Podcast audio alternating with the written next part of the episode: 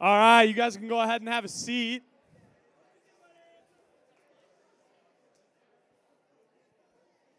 Man, I'm a, I'm a little nervous. I, I checked my zipper before I walked on the stage. I mean, jeez. That'd have been that'd have been pretty brutal if it if it was down, Austin. Uh, if I don't know you, my name is Colin. I'm also on staff here with Salt Company, and I am glad that you guys are here tonight. I'm excited for uh, tonight. I'm excited for three weekends from now, heading to Des Moines with you all. Uh, that that will be super fun.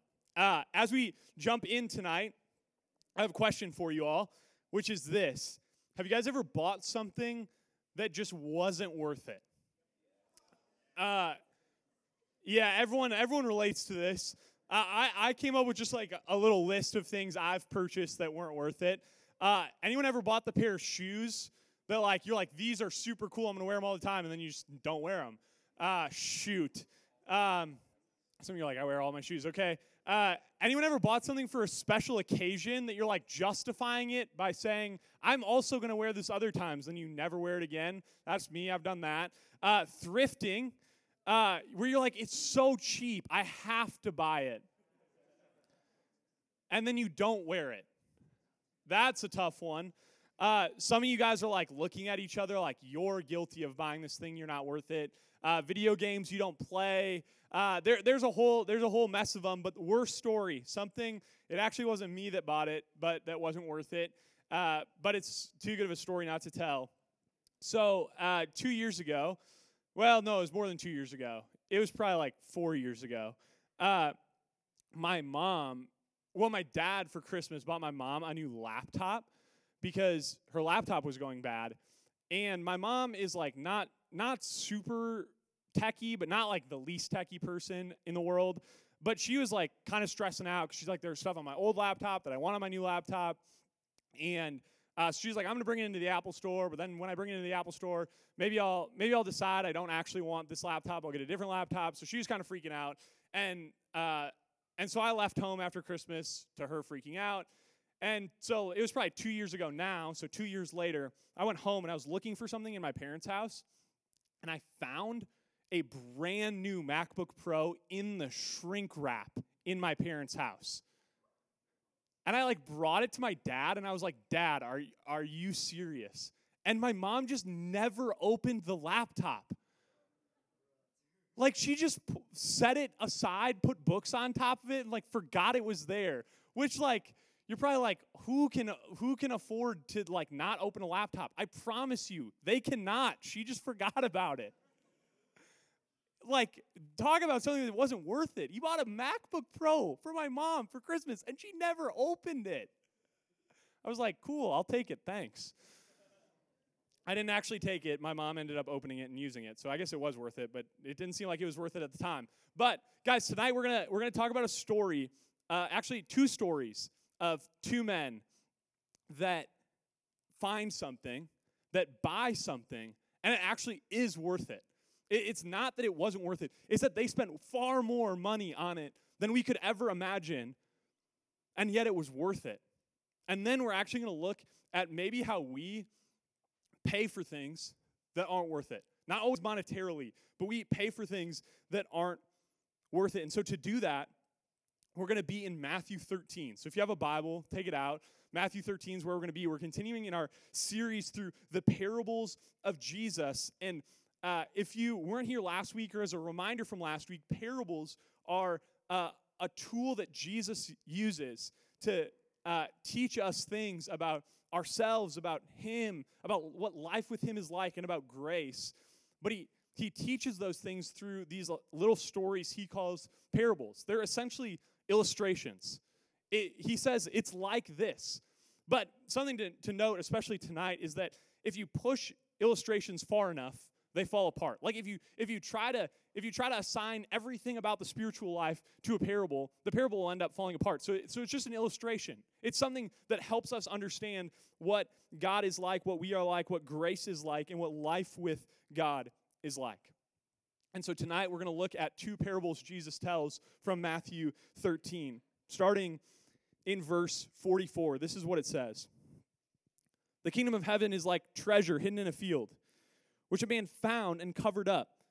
Then in his joy, he goes and sells all that he has and buys that field. It's verse 45. Again, the kingdom of heaven is like a merchant in search of fine pearls, who on finding one pearl of great value went and sold all that he had and bought it. So in both those stories, they start like this The kingdom of heaven is like. The kingdom of heaven is like. And so before we figure out what the kingdom of heaven is like, we actually have to figure out what is the kingdom of heaven.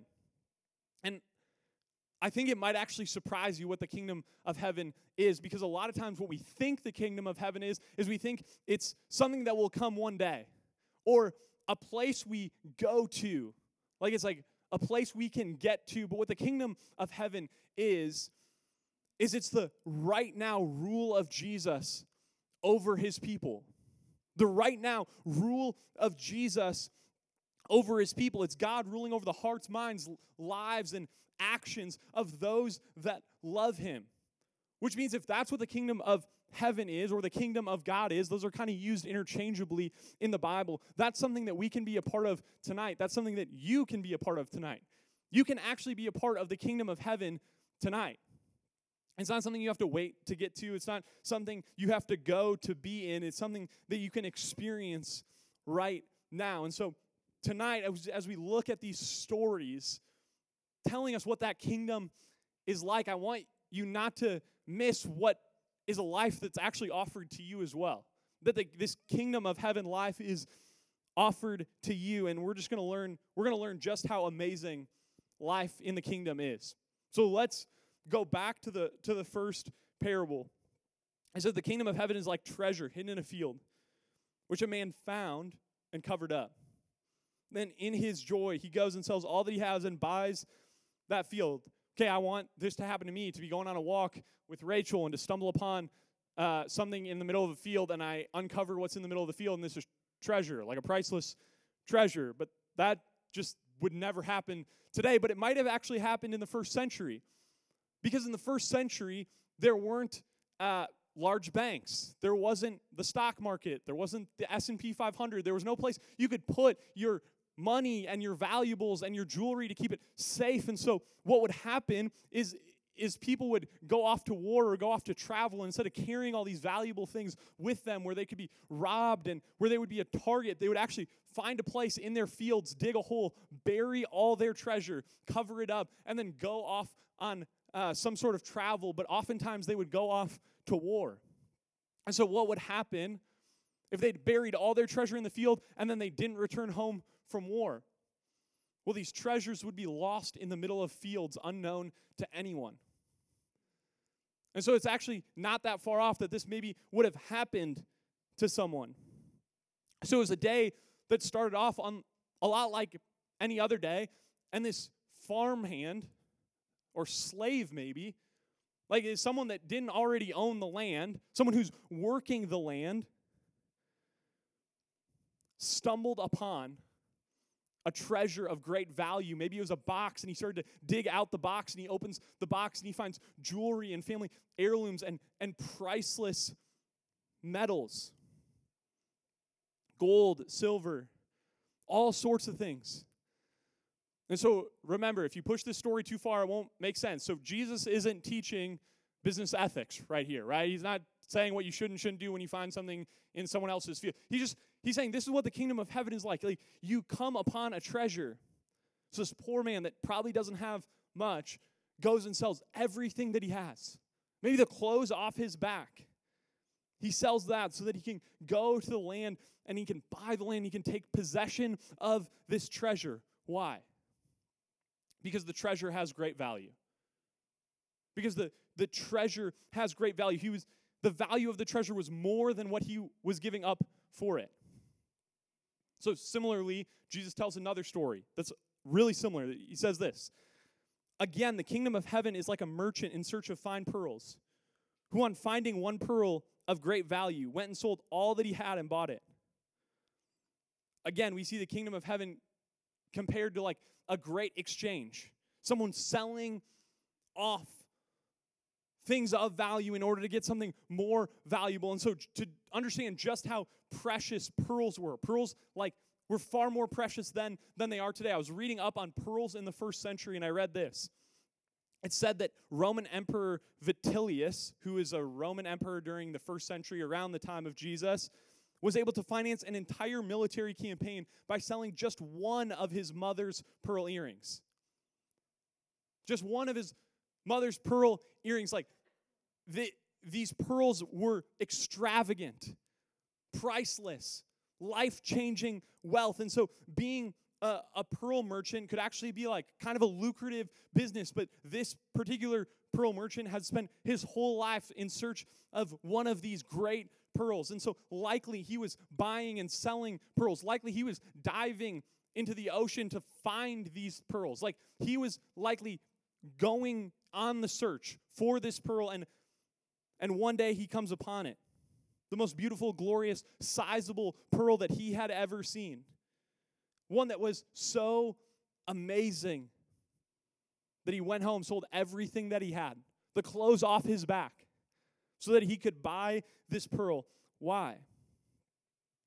Because the pearl was more valuable than everything he was willing to give up for it.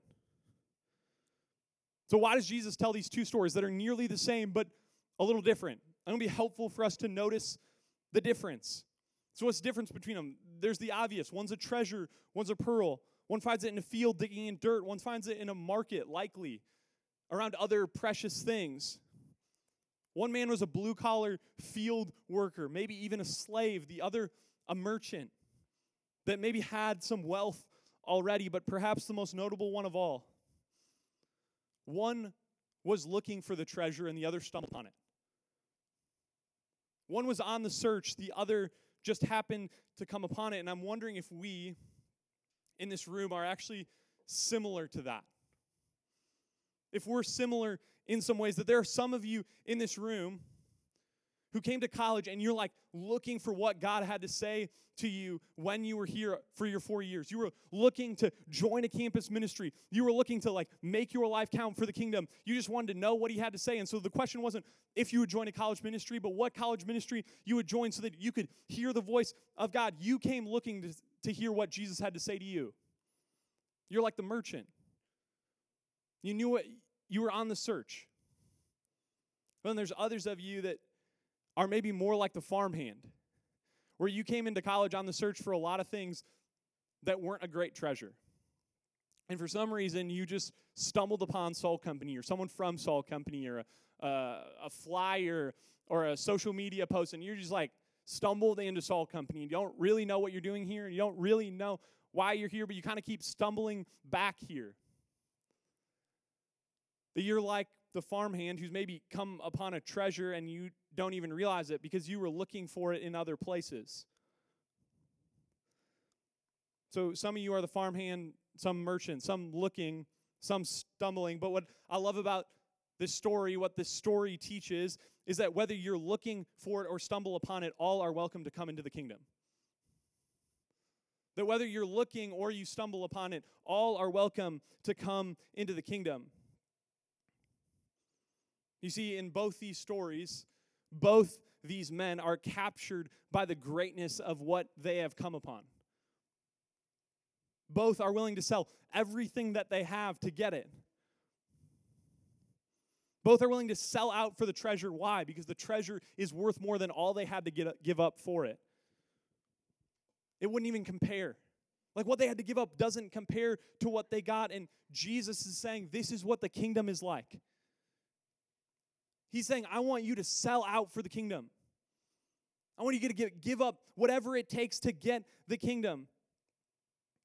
Not that we need to buy it, not that we somehow earn our way into the kingdom. This story isn't a story of how the kingdom is achieved, it's a story of how the kingdom is received. The only way into the kingdom is by the grace of Jesus but he's saying when you've experienced the grace of Jesus, it's worth selling out to, to be a part of the kingdom, to be a part of the right now rule of Jesus in our lives over our hearts. He's saying it's worth it to go all in to follow him. But I don't think we treat the kingdom like that very often. I think we treat the gospel message, the, the kingdom of heaven, as just like a small substitute into our lives. Like we're, we're willing to give up a few things, I think. Like maybe not everything, but I'll give up in a little to take a little. I'll, I'll give up a little part of my day. I'll give up a little hurt from my past. I'll, I'll give up uh, a few uh, of the dreams that I once had or the things that I used to like to do. But God's not honored by us giving up so little. But what I also want to tell you is God's not honored by us dreaming for so little either. Like, He doesn't want us to give up a part of our day to get a little more positivity. He doesn't want us to give up a little hurt to get a little blessing. He doesn't want us to give up a few dreams to get uh, a, f- a little bit of um, His, like, His attention. That's not what God wants. Like, if there's one thing that I could contend with you tonight, it's that our your ambitions and your admissions are far too small for the gospel. Your admissions and your ambitions are far too small for the gospel. When you come, like, you need to bring everything to God, and it will cost you a lot.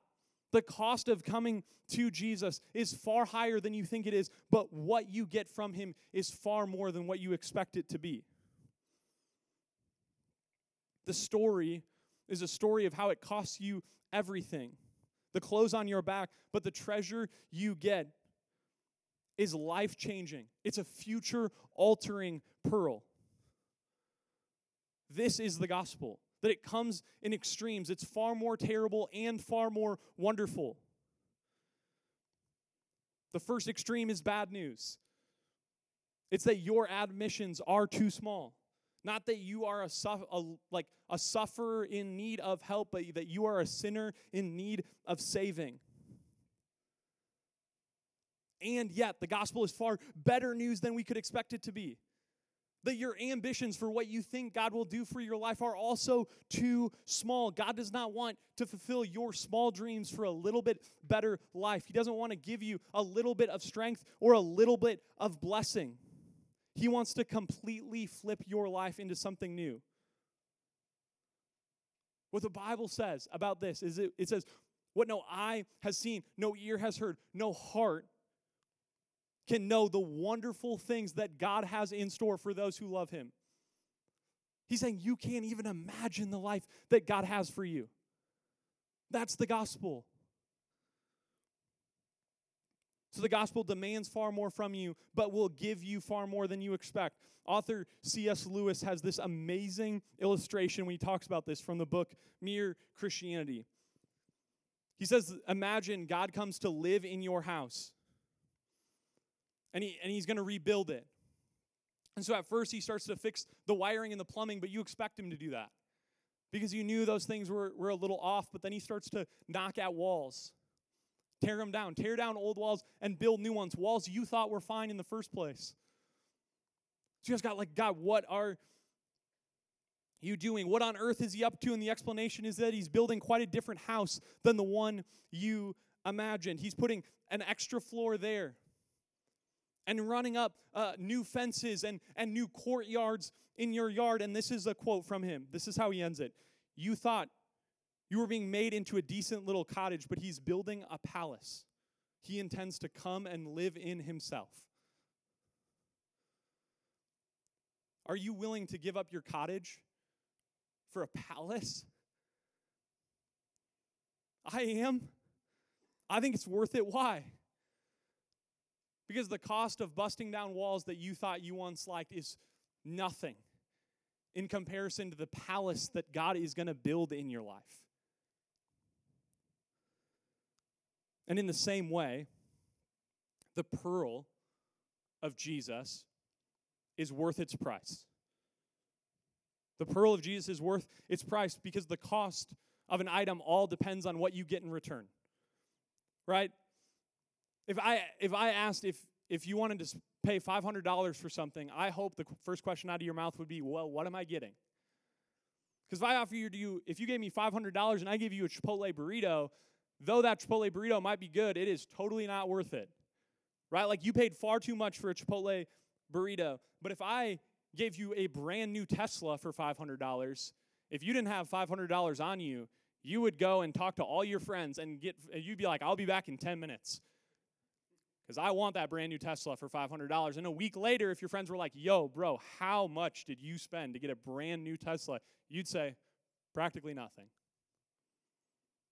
Where just a second ago, $500 was so much, so expensive. Why? Because Chipotle burrito is not worth $500. But if but it's practically nothing when compared to a Tesla. What what's the point I'm making is that the cost of something all depends on what you get in return. And the pearl of Jesus far, far surpasses its price. The pearl of Jesus, when you think about life with him, him being ruler over your hearts and minds, even if it costs you everything. When asked later, what did it cost? Nothing. Because it the prize was so much more than the price. Anything that you give up to sell out for Christ is worth it to be under in the citizenship of King Jesus. That's not to say that you have to give up everything. That Jesus always asks you to give up everything in your life. But what I am saying is that no matter what he asks you to give up, it's always worth it because he is the great pearl that's worth its price. It's always worth it. But we so often go after lesser pearls that aren't worth its price. So I stole this from another pastor in our network named Saul, and this was just like too good not to share. So he shares three pearls, three pearls in college that you're tempted to, to run after, but those pearls aren't worth its price. The three pearls are this experiences that cost your integrity, relationships that cost your faith, and success that cost you your soul. Three pearls that aren't worth its price. Experiences that cost you your integrity. Integrity is having consistent character, being the, the same person no matter the situation or the people that you're around. So, if that's what integrity is, I hope you have experiences in college that are amazing and hold your integrity. I hope you stay up late. I hope you do spontaneous things. I hope you make new friends. I hope you get overly competitive playing board games. I hope you cry laughing. I hope you have an amazing time during your four years here. But what I am telling you is that experiences that cost your integrity are not worth it. It's not worth it for one night of fun. It's not worth it for one person to like you. It's not worth it for one experience. The pearl of experience is not worth the price of your integrity. Second pearl that's not worth its price relationships that cost you your faith. Guys, relationships can be awesome and so fun.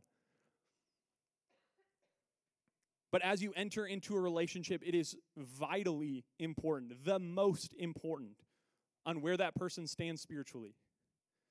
Like the question you should ask is Are they pursuing Jesus the way I am pursuing Jesus? And if the answer is no, the relationship just isn't worth it.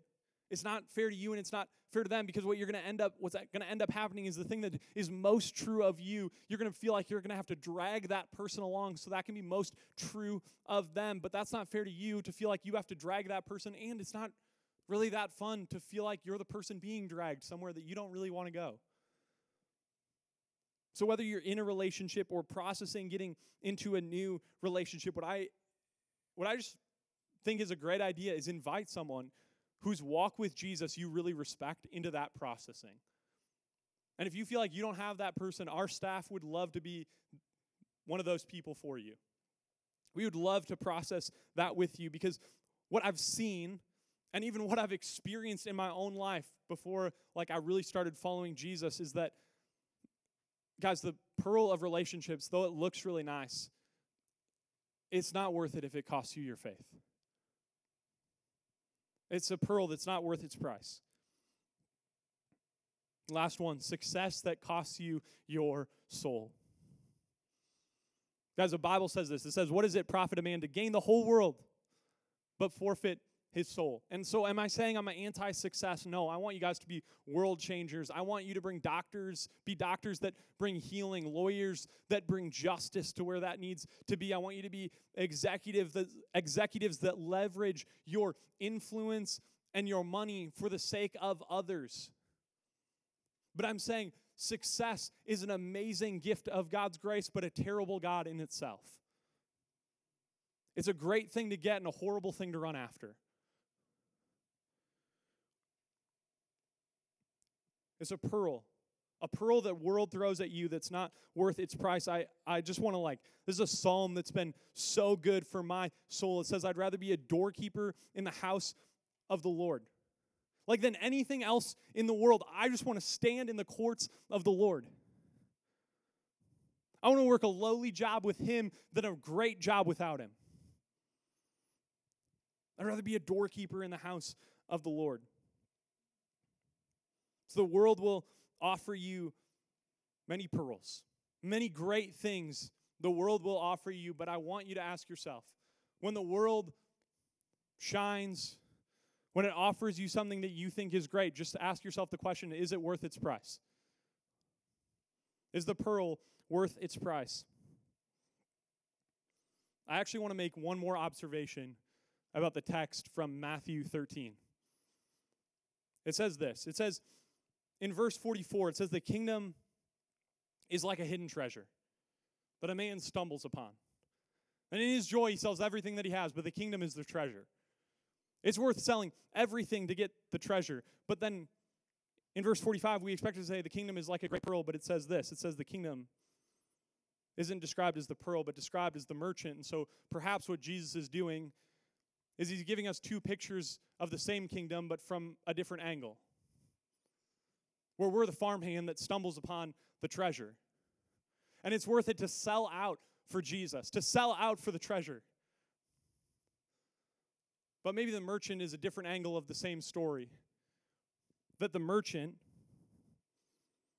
knew he was on the search for a treasure, and so he, the merchant went and sold out so the treasure could be his. Perhaps we are the farmhand that stumble upon the treasure, and Jesus is the merchant and his treasure is you. And so he's willing to give up everything, to come to earth, to give up his life, to go to a cross so that he could find you, so that you could be valuable to him. That the kingdom is actually Jesus coming for his great pearl, which was you. So, Salt Company, as you hear this message about selling out for the kingdom, would you not hear it that you sell out for Jesus so then he loves you, but would you see it first as he was the merchant who sold out for you?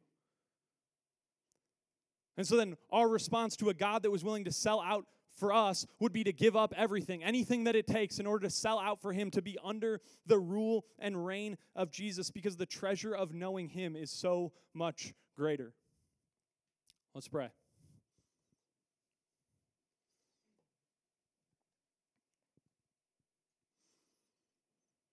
God, I, I confess that I so often run after pearls that aren't worth its price. Guys, I, God, I run after things that just aren't worth it. But God, would you give me a clearer picture now of your kingdom? Because I've tasted and seen the, the goodness. God, because I've stumbled upon the treasure.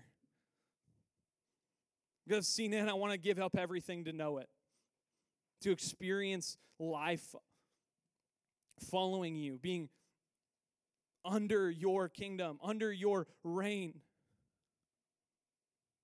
So, God, would we, as a ministry, would we see that you first sold out for us, that we were the pearl, that you came for us so that now we can sell out for you? We can give up anything that it takes to know and to love you.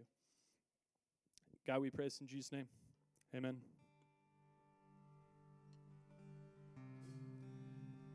Amen. We're going to spend a little bit of time together again, worshiping through music, lifting up our, our voices with a song of praise. So let's do that together as we sing that Christ is our firm foundation. Would you stand?